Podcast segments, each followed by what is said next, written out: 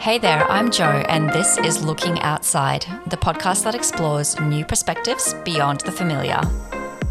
I am a CPG innovator, and with this show, I'm seeking a fresh take on business topics with some of the most influential and original thinkers. If you find yourself curiously peeking over the fence at what is happening outside your market, industry, or field of knowledge, then this show will help you to explore more of that.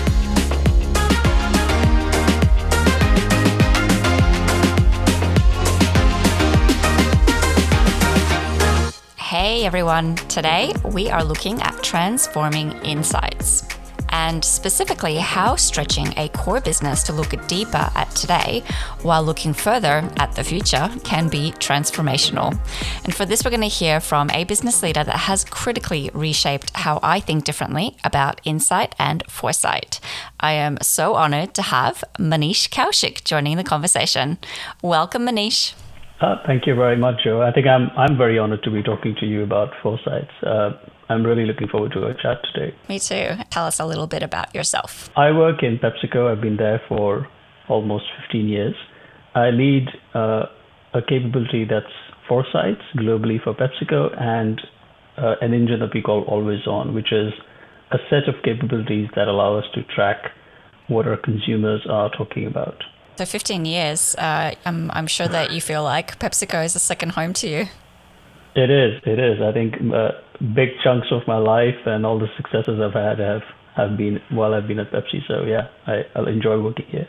So, one of the things that I've been reflecting on um, in preparation for this chat is the fact that you have been in the industry for over two decades, which is incredible. And so, you've had sort of a wealth of exposure across insights, foresight, strategy. And I think it's safe to say that within that time, there has been a lot of change in the external world. So, 20 years ago, there was no iPhone incredible, um, but also inside of a business setting. So, the types of tools that we're using for analysis, the way that we present findings. I mean, PowerPoint was around, but it wasn't quite as pretty back then the way that we communicate inside of an office. There was no emails, even just the ability to quickly look something up, like a data report. Uh, so Google launched just around that time. Um, I remember having a PC um, during that time, and you know, you left home for the day, and that was it. You could fully switch off. There was no cloud, so actually, if your PC broke down, everything was lost. Um, so I'm sure during that time you've noticed a lot of changes in the external world, and most companies we know are internally focused. That don't really pay too much attention to what's happening outside of it, or perhaps they doubt a lot of the things that are going to stick during that time. Um, so, if we think about the boom of the internet, the iPhone, collaborative workspaces, all of these changes inside of the external and business world, what's your reflection on how quickly businesses catch up? That's a lovely question. And, and by the way, it's hard to believe that there was a, a phase when the iPhone didn't exist. Um, mm-hmm. But I'm going to you know display my age a little bit. The first job that I joined in Insights, uh, I remember when it was in an agency, and when we used to go and present to clients, one of our selling points on why you should hire us is because we had laptops in our office. um, so Imagine that. yeah, technology's moved on uh, quite significantly from that period. I think uh, it's interesting that you call out the world of insights uh, and marketing research. I think for a long period of time, we didn't really change. We are an industry that value the rigor, the quality of insights, you know, talking to the consumer or the person in the right way. So a lot of methodologies that we have used over the past few years have been really deep and have been absolutely correct. What's happened as a tension though in the last few years is that the business needs information far more quickly. And suddenly the tension that insights professionals are facing is, you know, I need to do this properly. Let me go chase that data. Whereas the business is saying, I need to make a decision really quickly. You know, what can you tell me about what's happening with our consumers? And I think that's where the world of insights got shaken up a little bit. And there were people who refused the change because, you know, you have to do it right uh, you're Australians, I'll talk about Test cricket. Uh, it's it's a way of saying, uh, though none of your audience may understand, but a lot of people love Test cricket and refuse to change. But there is a shorter, faster, and a different version that works as well. And I think the insights industry starts getting a shake up there. And I see that happening through companies like PepsiCo, Mars, uh, which are forward thinking, but also a lot of smaller scale companies that are now beginning to leverage that tension and have an opportunity to, to work against it. And I've seen that happen in the last three or four years as something that's exploded. Uh, and as more and more of us are, you know, going online and talking about it, especially in the last two years, I think you started to see solutions pop up that are really quick, uh, probably just as good, and are really able to inform your decision making. So, to your first question, I think that's the big shakeup. We didn't change for a long time, and then we suddenly started to change. and um, I do find that ironic because for for an industry that is really tuned to tracking change and how people are behaving, we refuse to change for quite some time. Yeah, definitely. And the cricket analogy, I think, is really apt too, because I think a lot of people said when Test cricket came in, that's not real cricket. Like the way that you go about something has to be the way that it has always been done. Otherwise, it's not. It's not real. It's not accepted. Correct. It's not credible. When we start to do self-run research or um, pre- predictive analysis, even some of the things that technology, I think, comes in and overtakes the the inside expertise, there's almost like a, a doubt of credibility of how valid the results might be. Is that uh, a part of the struggle that you've seen in the insights industry in terms of moving and progressing with the times? Yeah, I think so. And I think it's also how we have, as people, have changed, right? So in the old days, when we went and asked people, hey, you know, why did you select this or why did you behave like this? You know, they would open up and they would give you the answers. But even in those cases, there were sometimes rational answers. So if you're sitting with seven other people in a group discussion, you are a little bit influenced by who's sitting around you, and you don't want to sound either cheap or stupid, so you'll say something that might pass. I think where we are changing is more around observing than asking.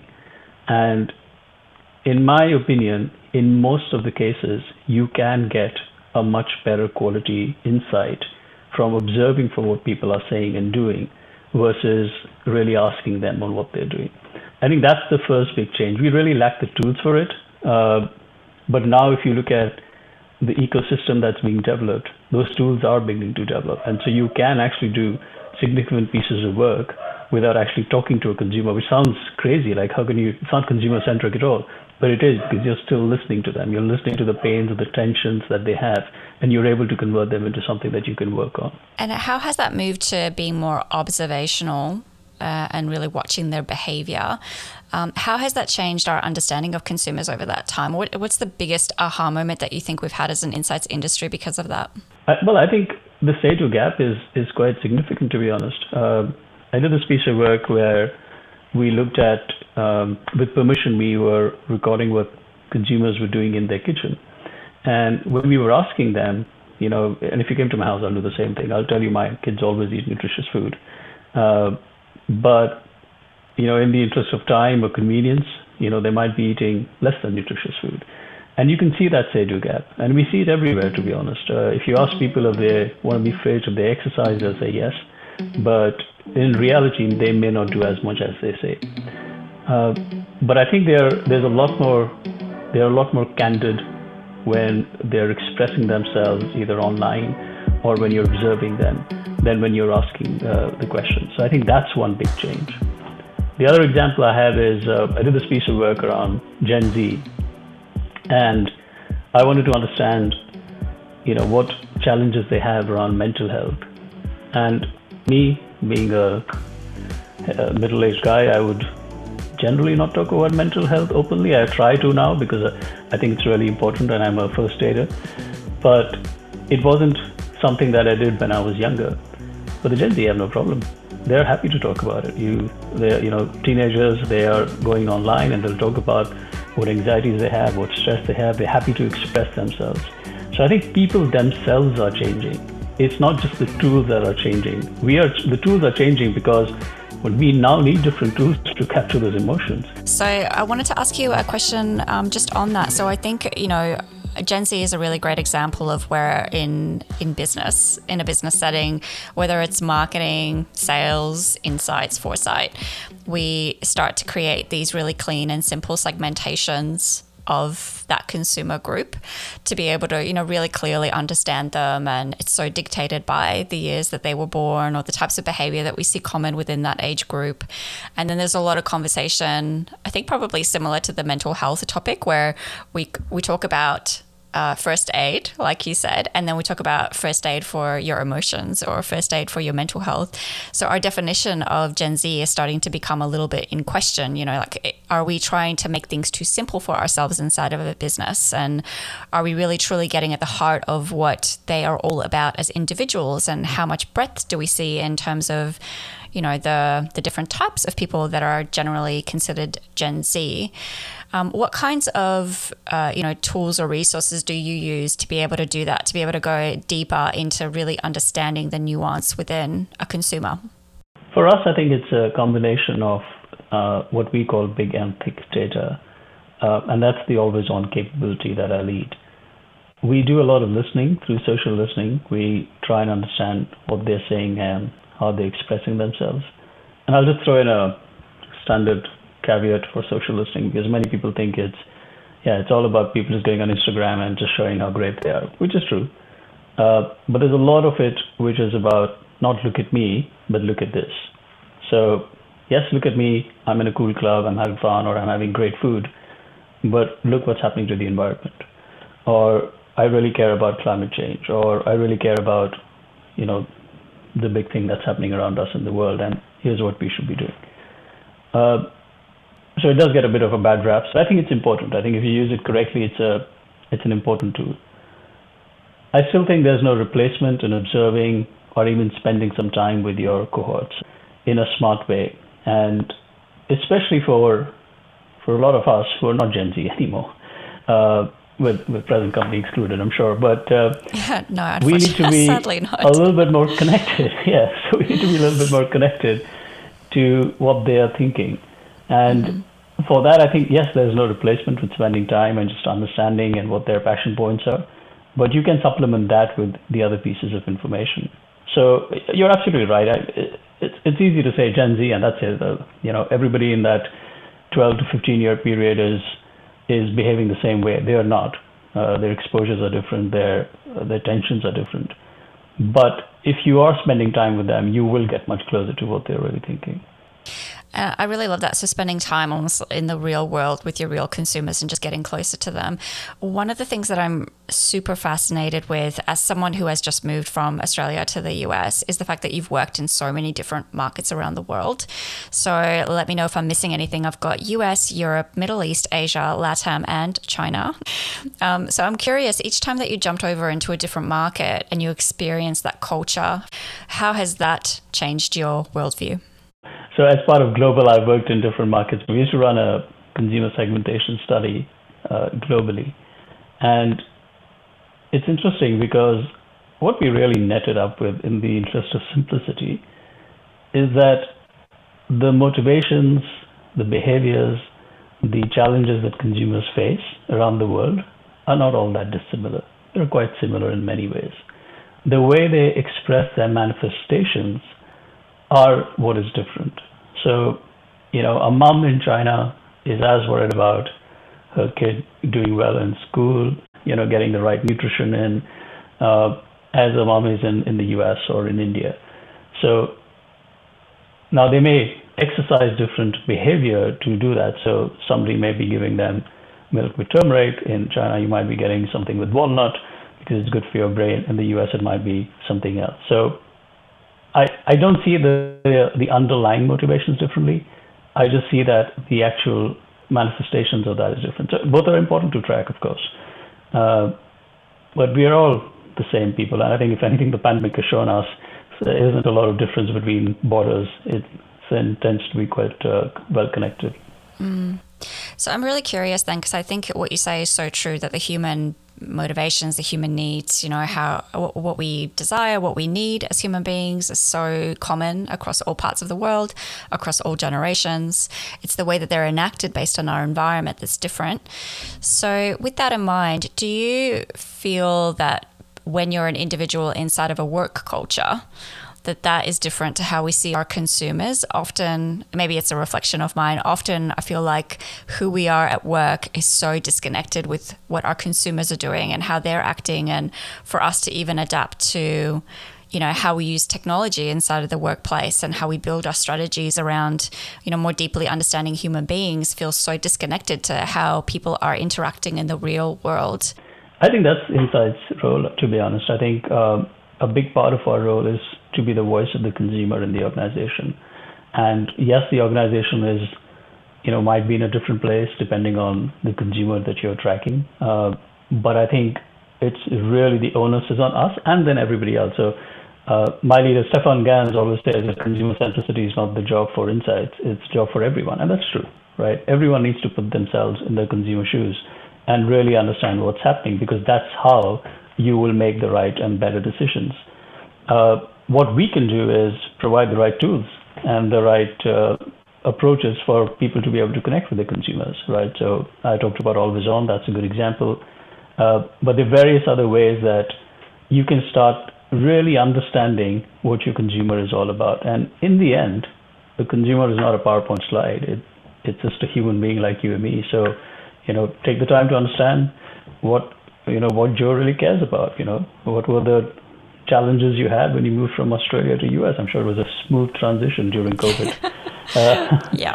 And, uh, you know, what are you, what are you thinking about? So I think the more you can understand that, the better it is for the business to be able to take better decisions you know, one of the things that I really love and that you know I've been inspired by personally, but also um, our company Mars has has been inspired by is the transformation that you've had inside of PepsiCo for foresight.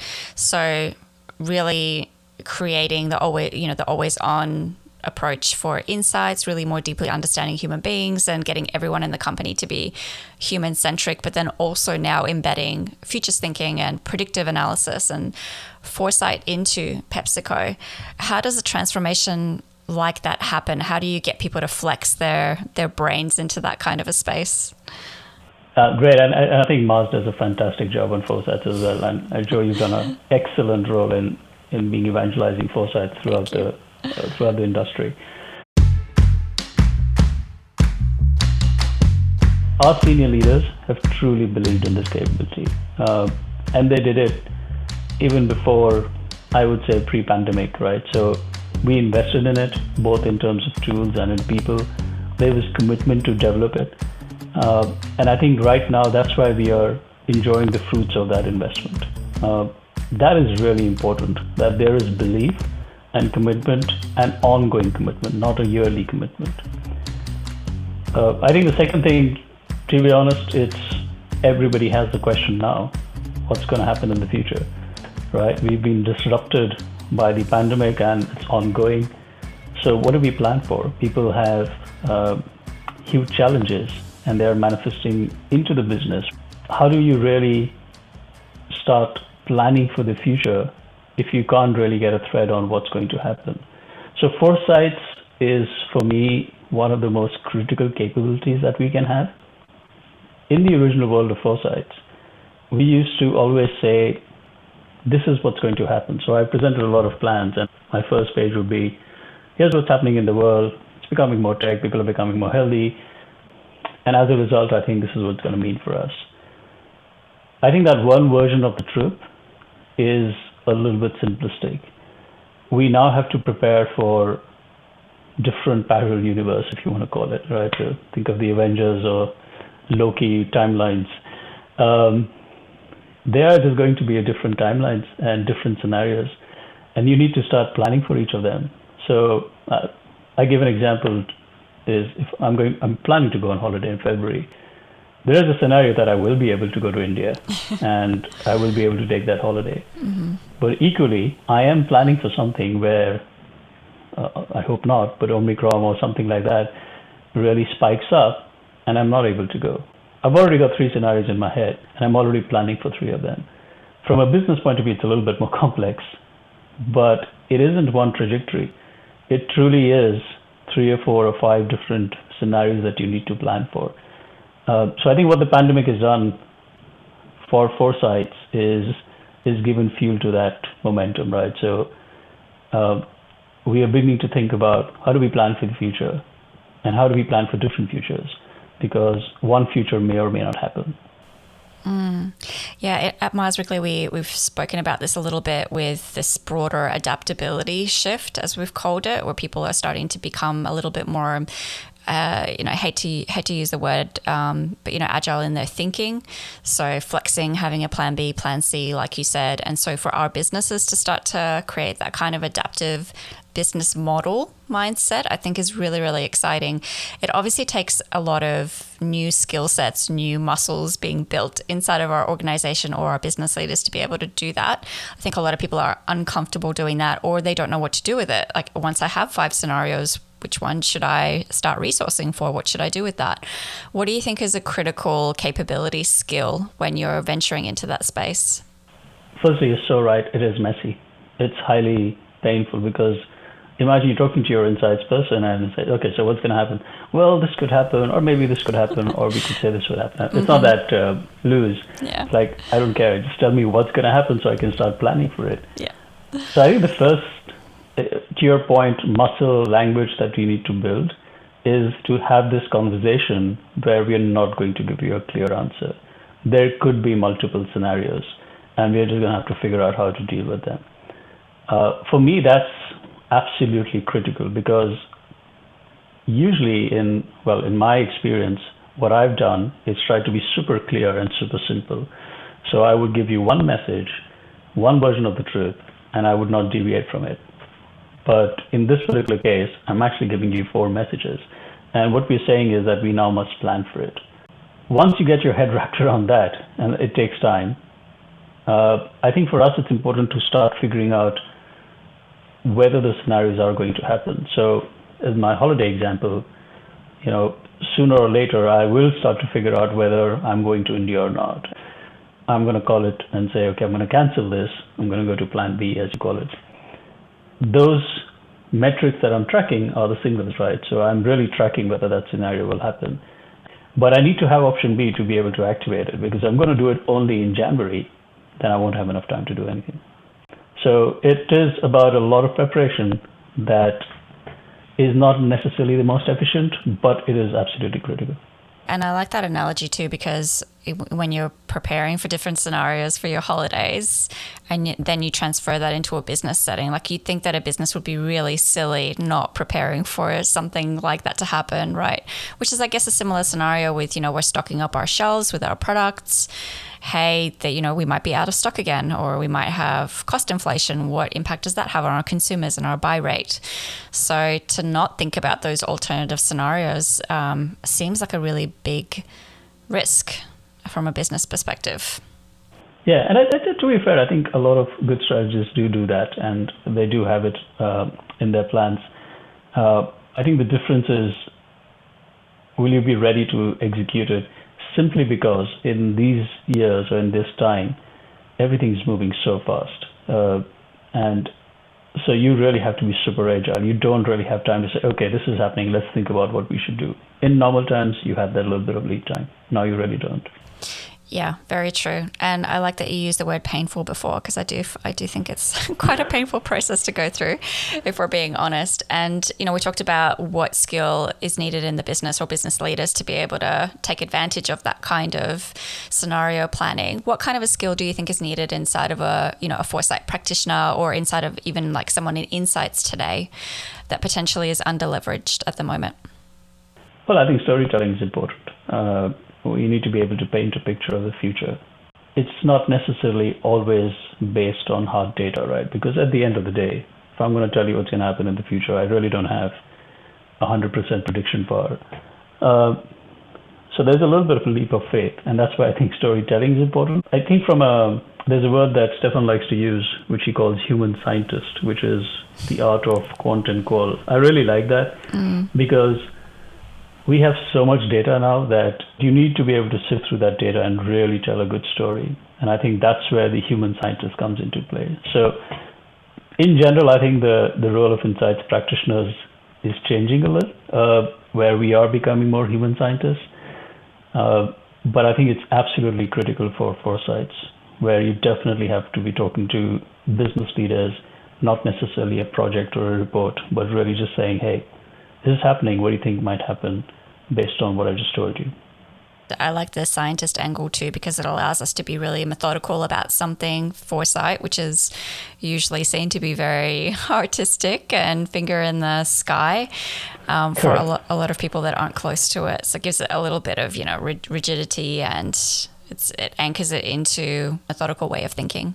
Absolutely. Fabulous. Uh, well, uh, Maneesh, it's been an absolute pleasure. Thank you for uh, everything that you've done to progress the industry over the last 20 years and all of the knowledge and the thoughts that you've shared on this podcast. I do have one final question for you, which is what your go to is when you're trying to push yourself to always be looking outside.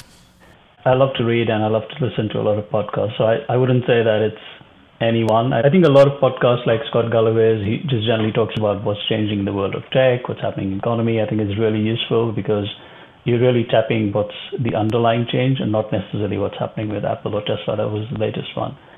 Uh, here in the UK, we have some really good BBC podcasts as well, um, where they just pick a topic, and I, I found it quite interesting. So, for instance, they talked about you know Denmark's red ban, where they're trying to have a project reducing harm to women selling sex in Copenhagen. And I think that's a big cultural overview of what's happening um, in Denmark as well. But they pick up different topics like the economy, like COVID. Uh, so honestly, I just listen randomly to anything that comes my way. So if there's anything that you are listening to or or your audiences, please tell them to shoot it to me. Yeah, definitely. I love going down the rabbit hole of podcasts and just discovering yeah. something new. So fabulous. Thank you so much for your time. Thank you for having me. Always fun talking to you. Hope you found Maneesh's first hand experience in transforming his business insightful.